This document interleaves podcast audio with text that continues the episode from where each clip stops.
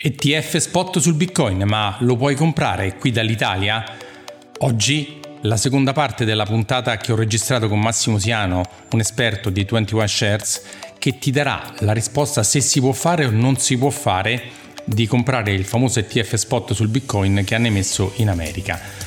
Anche oggi ti ricordo che se ti piacerà questa puntata, se sei uno nuovo, metti le stellette, metti una bella recensione sulla piattaforma da cui mi stai ascoltando e puoi mettere anche una recensione sul canale YouTube. Se sei un vecchio ascoltatore o una persona che è già iscritta al canale YouTube e guarda molti miei video, mettimi un like, scrivimi qualcosa, mi aiuterai sempre di più a trasmettere queste importanti informazioni a tutti quelli che potrebbero essere potenzialmente interessati, perché il mio lavoro, a parte fare il consulente finanziario, quindi ti ricordo sempre che ti puoi rivolgere a me per tutte le tue esigenze di consulenza finanziaria, mi piace moltissimo dare informazioni, fare educazione finanziaria a tutti quelli che non fanno il mio lavoro.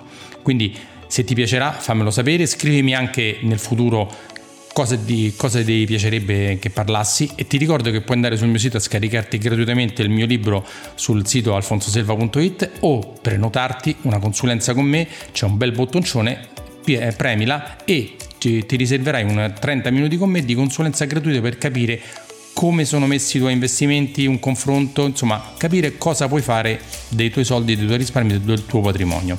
Ci sentiamo alla prossima. Allora, io sono un cacciatore, no? E tu sei un agricoltore. Allora, io caccio il cervo con la freccia e ho bisogno, che ne so,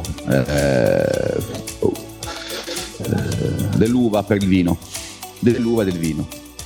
Allora, non c'è ancora la moneta, io ti do il cervo e tu mi dai l'uva e il vino. Poi è stata inventata la moneta, ma perché è stata inventata la moneta? Perché per dare un valore alla mia produzione di cervo e alla tua produzione di vino. Allora, questa moneta come deve essere? Deve essere fungibile, cioè ce la possiamo scambiare senza tanti costi di transazione, ma deve essere anche riserva di valore. Nel senso che io devo conservare, mentre non posso conservare il cervo, perché il cervo muore e dopo un po' va in putrefazione, devo avere una moneta che dopo un anno non si arrugginisca. Quindi l'oro, argento, platino e palladio, perché sono metalli preziosi e perché sono diventati valori rifugio? Perché semplicemente non potevano scadere. Io perché non posso utilizzare il petrolio come scambio? Tanto perché lo scambio di petrolio, cioè io che ti do un barile di benzina, insomma non è molto utile, il costo di transazione sarebbe più elevato, ma anche perché il petrolio evapora, quindi tu se te lo tieni per un po', dopo un po' hai niente, perché il petrolio è evaporato o perdi nottani. Quindi come da una parte volta, il petrolio, Massimo, come una volta il sale, come una volta anche altre cose che erano deperibili. Giusto? Esatto, quindi la prima cosa che devi vedere in un bene rifugio è non deve essere deperibile e dall'altra parte, quindi non deve, il valore fisico, ecco, cioè la massa fisica non deve arrivare a zero, prima cosa. E dall'altra cosa, quindi se io costruisco il dollaro, ti do un pezzo di carta, potrebbe essere anche quello così, diciamo il pezzo di carta, dollaro o anche formato elettronico, anche quello tu mi puoi dire non deperisce, sì, però se io banca centrale oggi ti do nel sistema $100, domani stampo moneta, ne do 1000, creo inflazione, quindi sostanzialmente il dollaro è meno scarso e crolla di valore. Quindi la moneta tradizionale ha questo problema rispetto al gold e al bitcoin, cioè che a discrezione di una banca centrale la quantità di moneta può essere infinita e quindi il valore può tendere a zero. Il bitcoin, assicurando per formula che il prezzo arriva fino a 21 milioni, il prezzo, scusatemi, le quantità arrivano fino a 21 milioni, adesso siamo a poco meno di 19 milioni, come hai detto tu, fa sì che il mercato sappia la quantità di moneta e sappia che non può dare di meno e non può dare di più, perché non scade, non hanno una scadenza come l'oro, e in più i costi di transazione sono migliori rispetto all'oro, quindi è un oro digitale, ecco, per virgolette. Quindi questa è la grande caratteristica del Bitcoin, che domani non si sveglia una banca centrale o qualcuno discrezionalmente dica: sai che bello, adesso stampo 20 milioni di Bitcoin. Non è possibile. Quindi questa è la garanzia vera della criptovaluta. Garanzia che non hai col dollaro, non hai con l'euro, non hai con lo yen, non hai con niente. Hai col gold, perché il gold, qual è la garanzia del gold? È l'energia che spendi, è il lavoro che spendi per minare il gold, cioè devi andare in miniera e estrarlo. E quello ha un costo mica da ridere, esattamente come il Bitcoin. Mi spiego. E quindi questo rende il gold metallo prezioso, l'argento metallo prezioso, il platino metallo prezioso, perché non scade ed è difficile ricavarlo. Il problema sono i costi di transazione di oro, argento, platino e palladio. No, dicevo che praticamente l'oro è fisico, e quindi essendo fisico e non deperibile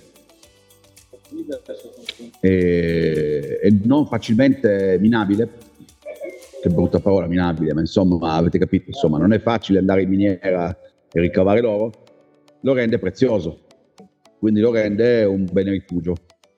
E il Bitcoin ha le stesse caratteristiche, ma con dei costi di transazione da una persona all'altra infinitamente minori anche della moneta normale, del dollaro, dell'euro. Massimo, io per spiegare questa cosa dico sempre: di Monna Lisa ce n'è una, se ce ne fossero 5.000, 10.000, 100.000 non varrebbe quell'unica che sta esposta al Louvre. Sì. Il concetto è un po' quello, perché il Bitcoin ce ne sono, ma non ce ne saranno infinitamente. E poi il vero problema della Monna Lisa è semplicemente che tu la devi dividere a pezzettini per venderla, e quello non riesci a, è solo quello, cioè altrimenti sarebbe una moneta perfetta, capito? Ma non puoi, non puoi. Sì.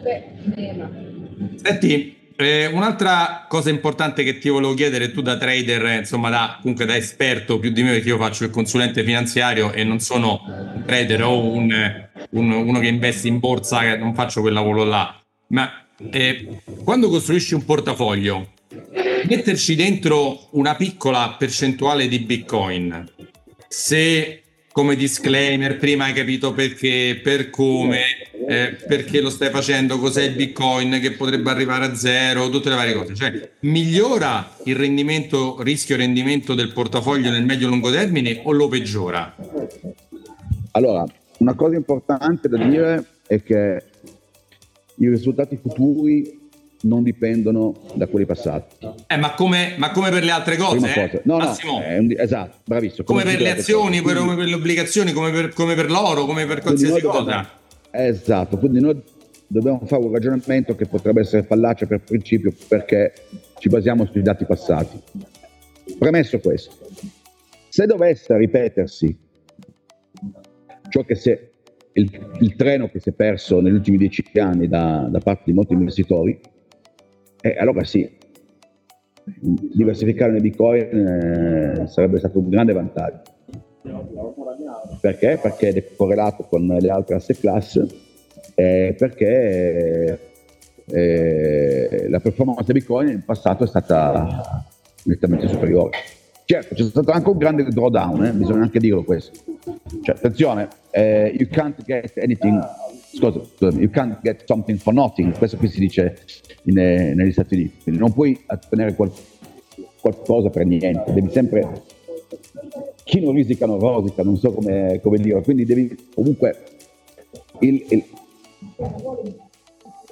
qualsiasi investimento finanziario il rischio è proporzionale al rendimento, c'è poco da fare, devi comunque rischiare di più, è uno strumento più volatile, quindi non è uno strumento per tutti, attenzione, non è che io Massimo, non è che però voglio ricordare una cosa, no? Che anche per esempio, facciamo un paragone, anche i famosi BTP che sono stati venduti a piene mani nell'ultimo anno, nel 2022 il BTP, che è un asset class da quasi tutti ritenuta super sicura, super performante, super senza problemi, nel 2022 ha perso un 15-20%. Certo, lo tieni a scadenza? ti ridaranno il capitale iniziale? Sì. Se non ci saranno problemi con l'Italia, se non ci sarà un downgrade delle agenzie di rating, se non ci saranno problemi con lo spread, se tanti le famose clausole CACS, quindi anche degli strumenti che a paragone del Bitcoin, che non c'è, non è il BTP è una cosa e il Bitcoin è un'altra, però qualsiasi strumento ha dei movimenti in alto e in basso. Il Bitcoin ha avuto tanti alti e bassi, ma ha avuto più alti che bassi. Ma guarda, allora, esatto, io voglio dire una cosa. Allora, non esiste la sfera di cristallo, non esiste l'investimento perfetto, esiste chi si sbaglia di meno. Quindi, credo che sia assolutamente sbagliato e sbagliatissimo, nonostante la performance cerca, investire tutto il patrimonio in Bitcoin, così come credo che sia altrettanto sbagliato investire zero in Bitcoin. Il Bitcoin va diversificato a seconda del rischio dell'investitore. Il mio suggerimento è da poco più di 0 a massimo 5%, dipende dal rischio dell'investitore. Fatevi consigliare da un professionista del settore, non improvvisate se non siete capaci, però va diversificato, secondo me. Occhio a non mettere, come si dice, tutte le uova in un cestino. Quindi, nonostante a me piace il Bitcoin, nonostante a me piace la criptovaluta, sono il primo a dire state attenti, è uno strumento molto volatile, è uno strumento molto rischioso. Quindi non vengo a dirvi ragazzi vi dal paradiso, ma neanche per il sonno. È volatile, è uno strumento che stressa, perché se tutti sapessero che Bitcoin vada, che ne so, dovessero la sfera di cristallo, allora Bitcoin avrebbe già quel prezzo lì. Va bene. Invece non ce l'ha. Massimo. Quindi voglio dire io è molta calma, consapevolezza che ormai, meno male, adesso Bitcoin è accettato da più persone, perché probabilmente la quotazione degli Stati Uniti ha dato più sicurezza a tutti, almeno le domande che ricevo. Bene, mi fa piacere, mi dispiace che non ci abbiano creduto 5 anni fa quando lo si diceva in Europa, peccato, un'occasione persa per alcuni. E invece è un'occasione guadagnata per altri, perché per il fatto che sia stato potuto in ritardo negli Stati Uniti probabilmente ha ritardato il prezzo, probabilmente, non lo so. Quindi comunque chi l'ha preso 5 anni fa oggi brinda, chi l'ha preso l'ha tenuto, chi non l'ha preso piange e inventa storie, ma qua, ma là, ma su, ma giù. La realtà dei fatti è questa: chi ha preso Bitcoin 5 anni fa, chi non l'ha preso. Finito. Massimo, senti, alla luce anche di questa appunto grande approvazione negli Stati Uniti, alla luce del fatto che da noi è molto più regolato le criptovalute, perché è uscita la MiCAR che ha regolato tutto quanto il settore, che in Italia l'Agenzia delle Entrate ha spiegato come si pagano le tasse, perché e per come, quindi tu pensi che nei prossimi mesi ci sarà un'adozione anche da parte degli investitori istituzionali italiani di massa, dico, non del singolo? No, di massa no. Di massa no? No, di massa no. Ma io spero, ma no. Perché non dici no, Massimo? Perché dici no? Ma perché le banche non ci guadagnano niente con questa roba qua, quindi... preferiranno riempire i portafogli con altri strumenti, diciamo, diversi. Ma scusa, però, per capire, ma se la banca hanno gli ETF o i fondi che investono in azioni e obbligazioni, perché un ETF è un fondo che investe in ETF, in Bitcoin, non dovrebbe portare dei guadagni alla banca? È una bella domanda. La verità è che oggi non ci sono, se non rare eccezioni, banche che mettono fondi che hanno dentro criptovalute in qualsiasi forma, in forma di ETP, senza ETP, cioè, e questa è una domanda sinceramente per gli investitori professionali, per l'industria della settimana, perché anche a me piacerebbe, come dire, vedere un mercato più reattivo, ma magari hanno ragione loro, magari cola tutto, per carità, però nei 5 anni passati, ripeto, da 2 a 3 mila a 4 mila, insomma, fate voi, prendete voi il prezzo che vi piace di più, siamo 40.000 oltre di adesso. Che devo dire? Questo è un problema di tutto l'asset management europeo. Secondo me, Massimo, da noi, a quello che ho visto negli anni, tanti anni di lavoro, piano piano dall'America noi riduciamo sempre le cose, le adottiamo, certo, con ritardo, ma le adottiamo. Ma io non vorrei che adesso accada che arriveranno fondi dagli Stati Uniti con dentro anche le criptovalute, e gli investitori europei che potranno fare la stessa cosa per 5 anni aspetteranno i concorrenti che arriveranno prima, e quindi riusciranno nell'incredibile riusciranno a perdere 5 anni di vantaggio, quindi vabbè, senti, è così. Dopo tutto, ragazzi, bisogna anche dire queste cose qua, nel senso che un grande investitore che denigra di Bitcoin, e non faccio il nome, mica ha comprato Amazon, per dire. Dico, vabbè, denigri Bitcoin, ma Amazon l'hai presa negli ultimi 20 anni, 25 anni? No. Allora, dico, vabbè, non era un problema di Bitcoin, era un problema che probabilmente non credevi nel futuro. Ha continuato a prendere, tra virgolette, società, come dire, buone, ottime, ma con caratteristiche diverse. Quindi ognuno di noi ha un appetito diverso. Naturalmente Bitcoin è un appetito per investitori un pochino più aggressivi, anzi molto più aggressivi, quindi disposti a rischiare di più per ottenere di più. Però io non capisco come una asset class del genere non possa essere diversificata anche con lo 0, anche un pochino. Massimo, ci ridiamo un appuntamento. Massimo, ci ridiamo un appuntamento tra qualche mese, vediamo com'è la situazione anche dall'alto della tua posizione. Magari mi dici, ho ricevuto tante telefonate di investitori istituzionali che vogliono comprare il nostro ETP, e quindi sul Bitcoin. No, questo te lo posso garantire già adesso. In futuro, adesso questi eventi già qualcosa sta cambiando. Il problema è che sta cambiando con i prezzi a 40.000, non più a 2-3.000. Se spero di prenderlo ai prezzi 5 anni fa, tanti auguri.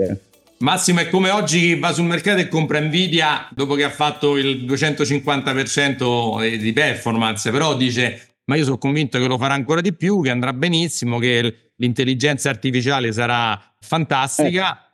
Nvidia, io ho fatto il nome di quella, ma potrei fare altri nomi, che ne so, di Google, di Facebook, che ha rifatto quasi un 100% nell'anno passato, quindi non è che... No, ma si suppone che le banche o i professionisti, gente pagata apposta, no, abbia studiato Nvidia, diciamo, prima della salita, non dopo, perché dopo sono capace anch'io. Beh, quello è uno dei famosi bias di cui soffrono molti investitori retail, però molte volte ne soffrono anche gli istituzionali, di accorgersi di una cosa dopo che è già successa, quindi dire, ma è andata bene, ma compriamola perché dovrebbe andare ancora meglio. Può darsi e non può darsi.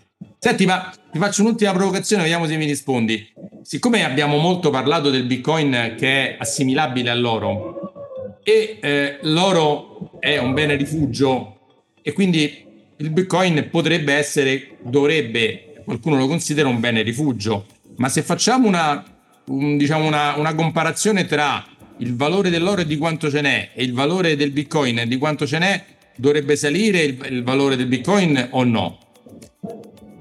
Guarda, lo lascio dire alle ricerche, queste cose qua. Non ne ho bisogno di fare previsioni. Va bene. Lo lascio pensare agli investitori che ci guardano a casa. Va bene, perché comunque hai fatto una domanda abbastanza retorica, non dico altro. Cioè, chi vuol capire capisce. Già dalla domanda si capisce la risposta. Massimo, senti, grazie. Io tieniti, diciamo, disponibile quando sarà, perché magari ci rifaremo la seconda puntata per vedere se invece, più come auspico io da operatore del settore, quindi auspico di avere la possibilità in Italia di poter collocare questi strumenti che investono anche in cripto e in Bitcoin soprattutto. Vediamo, tra qualche mese ci risentiamo, ci facciamo un aggiornamento, magari mi dici sì, è successo quello che dicevi te, no, è successo quello che dicevo io, che ancora ci stanno pensando, vediamo, non lo so, va, forse, può darsi, vediamo un po', va bene, che dici? Sì, molto volentieri, c'è tutta la scommessa. Va bene, Massimo, io? Non un bitcoin che costa troppo, €1. Ma che cosa? Se che io o che rimanga lo status quo sugli istituzionali? No, io dico che invece ci sarà un'adozione, non boom, ma ci sarà. Dai, più che €1 una colazione quando viene a Roma, va bene? Va bene, dai, benissimo. Allora, se volete saperne di più, andate sul sito. Massimo, vuoi dire bene il sito vostro dove trovarvi? Ah sì, www.21 shares.com. Altrimenti cercate Massimo Siano su LinkedIn e lo stalkerate su LinkedIn se vi risponde. Ah sì, rispondo a tutti, poi io adoro litigare, quindi mi raccomando, cercatemi solo se volete litigare con me, altrimenti mi annoio. Perché poi Massimo nel privato è anche polemico, nel senso non se ne fa passare, lui dice esattamente quello che pensa, magari qua si è tenuto, però se poi gli dite una cosa su cui lui è completamente in disaccordo, la polemica con lui è assicurata, vi risponde per le rime, quindi... Mi piace, lo do solo alle persone che la pensano al contrario mio. Va bene. Massimo, Massimo, grazie ancora, grazie di aver partecipato e ci aggiorniamo prossimamente su questi schermi, su questo argomento. Ciao. Grazie Alfonso, grazie a tutti. Ciao a tutti. Alfonso Silva, sono un consulente finanziario iscritto all'albo e faccio questo lavoro dal 1994. Lavoro per una grande banca a livello nazionale e mi occupo di banca, credito, investimenti e assicurazioni. Su questo podcast, video podcast, trovi dei miei monologhi di storie di investimento e interviste a personaggi molto molto interessanti in tutti i campi, sempre nell'ambito finanziario economico. Ciao e ci sentiamo. Se sei arrivato fin qui, i miei complimenti, perché hai aumentato tantissimo la tua cultura finanziaria. Se hai bisogno di una consulenza mi puoi contattare andando sul sito alfonsoselva.it, scrivendomi a info@alfonsoselva.it e avrai la possibilità di fissare una consulenza con me gratuita di una mezz'oretta. Poi non ti scordare che sempre andando sul mio sito alfonsoselva.it puoi scaricarti il mio libro Come investire i tuoi soldi senza sbagliare, una guida agile e utile per capire le basi dell'investimento. Se ti è piaciuto il podcast o questo video, perché è anche un video, ti invito a lasciare dei like, a lasciare un commento. Se sei su un podcast, su Spreaker, Spotify, Apple Podcast, lascia un like, una stellina. Se sei qui su YouTube, iscriviti e lascia anche un commento e chiedimi qualsiasi cosa se non sono stato abbastanza chiaro. Ciao e ci sentiamo alla prossima.